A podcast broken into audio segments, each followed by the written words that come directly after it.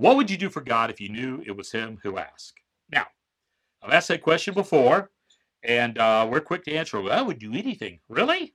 Would you? We could say that, but we really don't know the details of assignment.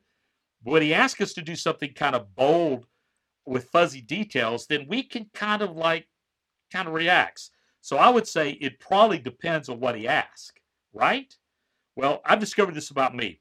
God has asked me to do many things that I've failed to do already. And I know he's asked me to do them.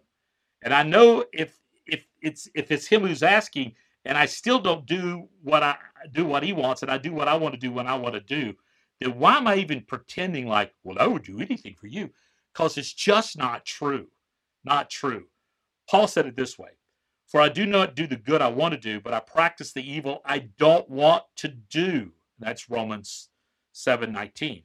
The bigger question is this How is God shaping my life that I might do what he asks me to do?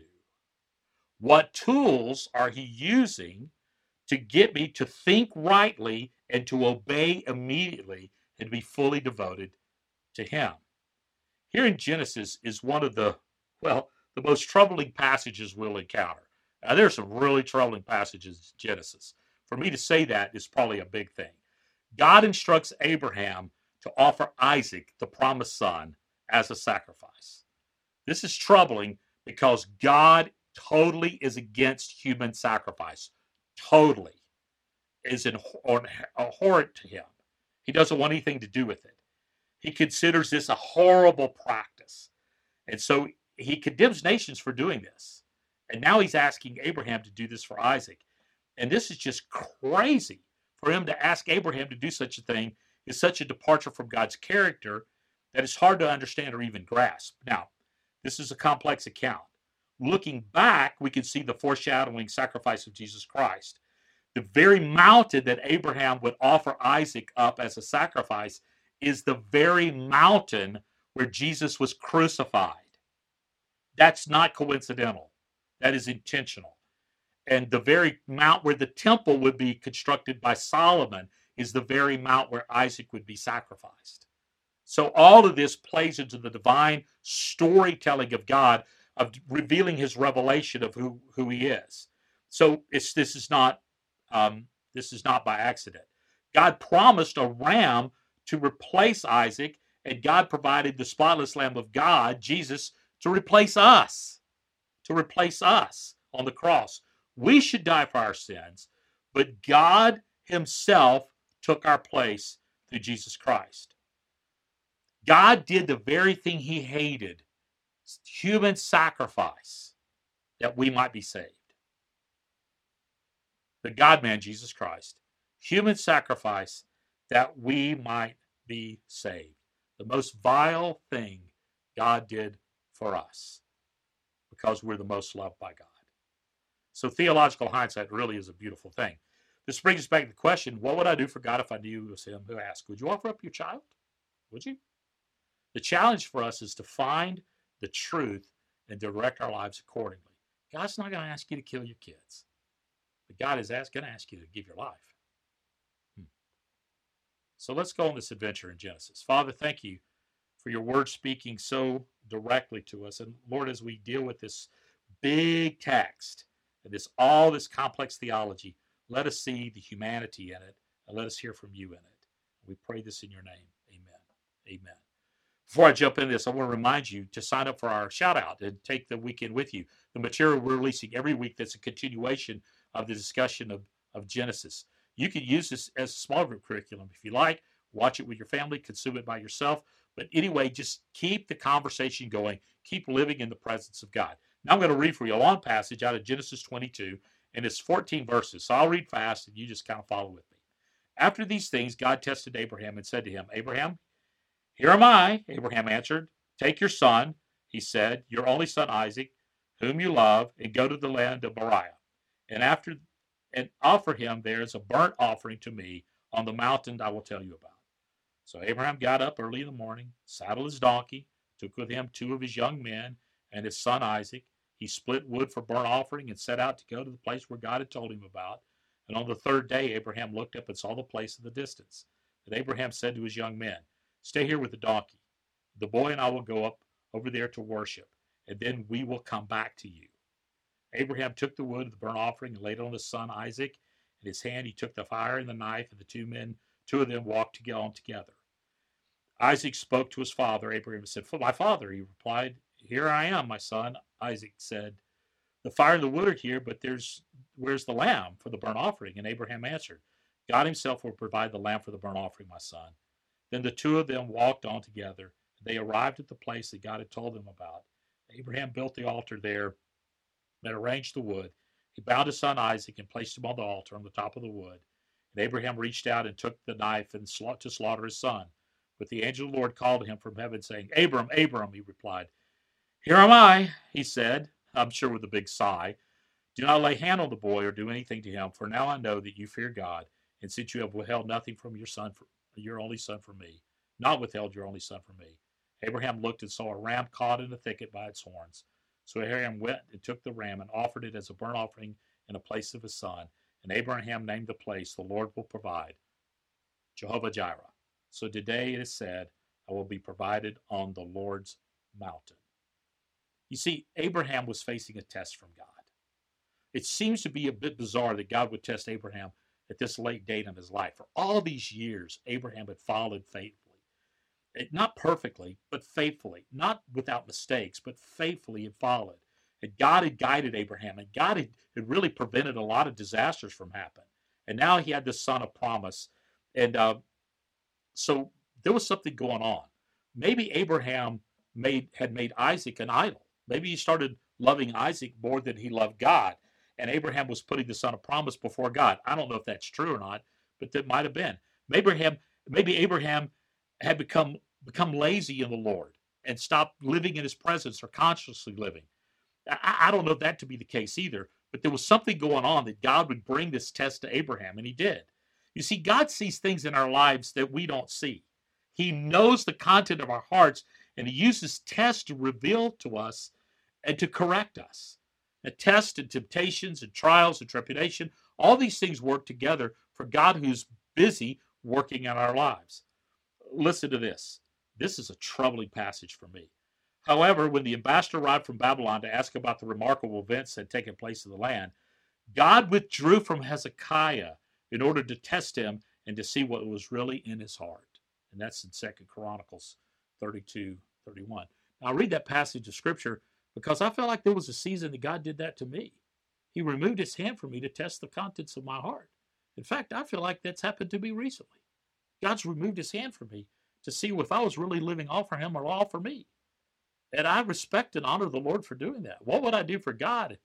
And you would he would ask. And I find myself making excuses in my old age that I'm too old to do this, too old to do that. Or am I going to listen to the voice of the critics or listen to the voice of God?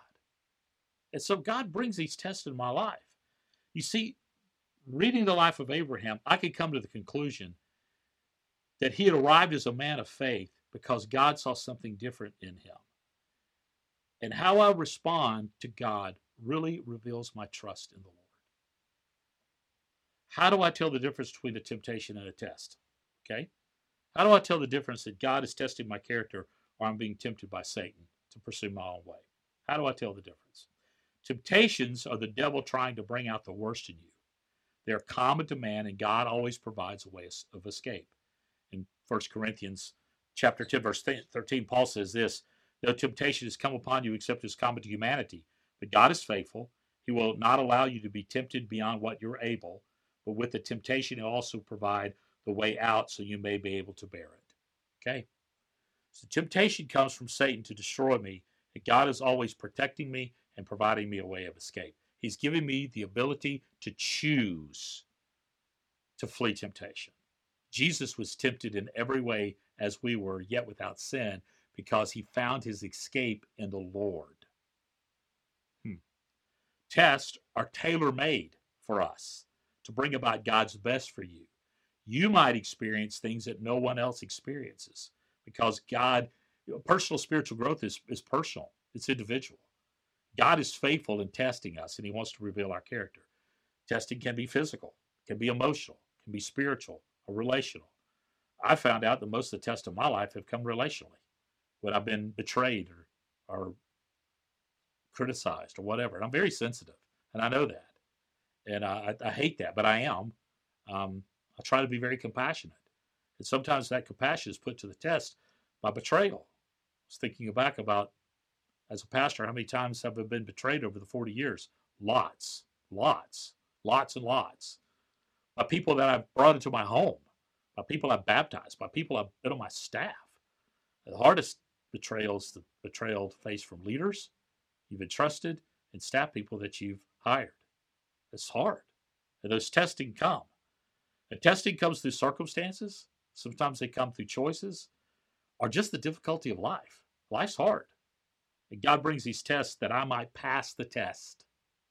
He's into A's, not into C's, not into D minuses. He's into A's. If you find yourself facing the same situation over and over again, it's because you haven't passed the test. Woo! I just got convicted. I haven't passed the test. Hmm.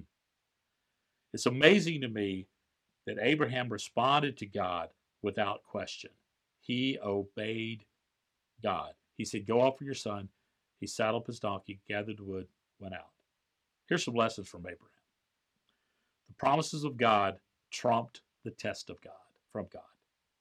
Abraham had such faith in God that he knew even if he killed Isaac, God could raise him from the dead or replace him with another kid from Sarah. Abraham and Sarah had seen so many miracles that they trusted God. All tests from God have the same result. They build trust by faith. Some people think, some theologians think, that this was the last straw for Sarah. That after Abraham went to offer Isaac on the mountain, Sarah said, I'm done. And she moved away from him because at the time of her death, they were living apart. I don't know if that's true. But man, this was a huge test. Abraham knew God was deliverer, the deliverer, and so he called God the name Jehovah Jireh, the God who provides. See, Abraham believed God. He knew God would come through. Abraham didn't know why, he didn't know where, he didn't know how, he just knew God, and that was enough. How can I come to that same level of trust? By faith. By faith. I can witness the promises of God in the lives of others, and I can experience the promises of God in my own life. Whichever I do, I have to trust that in the test, God will bring me through. Because Abraham trusted God, he experienced God, and that's the same thing for me and for you.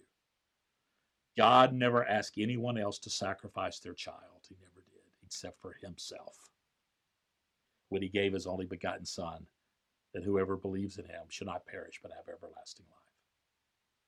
You see, the testing of God will produce amazing results in our life. No discipline is enjoyable while it's happening, it's painful. But afterwards, there will be a peaceful harvest of right living for those who are trained by it. Abraham received a whole new level of spiritual maturity out of trusting God in Isaac. We look back and we see this and we gain a whole different perspective on God. Isaac's faith was tested through this and was approved. He witnessed God coming through. I doubt he ever went camping again with his dad, just saying. But I think he learned to trust the God of his father. Because later you see Isaac claiming God as his God, not the God of his father. Abraham had the new assurance that the promise of God was trustworthy and he even had a new name for God, Jehovah Jireh. Hmm. Abraham had a deeper love for God. Wow. So, what would you do for God if you knew or Him? I ask. God will test you because He loves you, and He'll find the contents of your heart. So, don't be willing to say, Well, I'll do anything because you know it's not true. You know it's not true. You won't give of your money, you won't give of your time, you won't sacrifice your pleasure, You'll stay locked in your little bubble. You won't even talk to your neighbor about Jesus. Don't lie to God. But put your heart in a place that when he asks, you says you say yes. And do those things in obedience because you love him.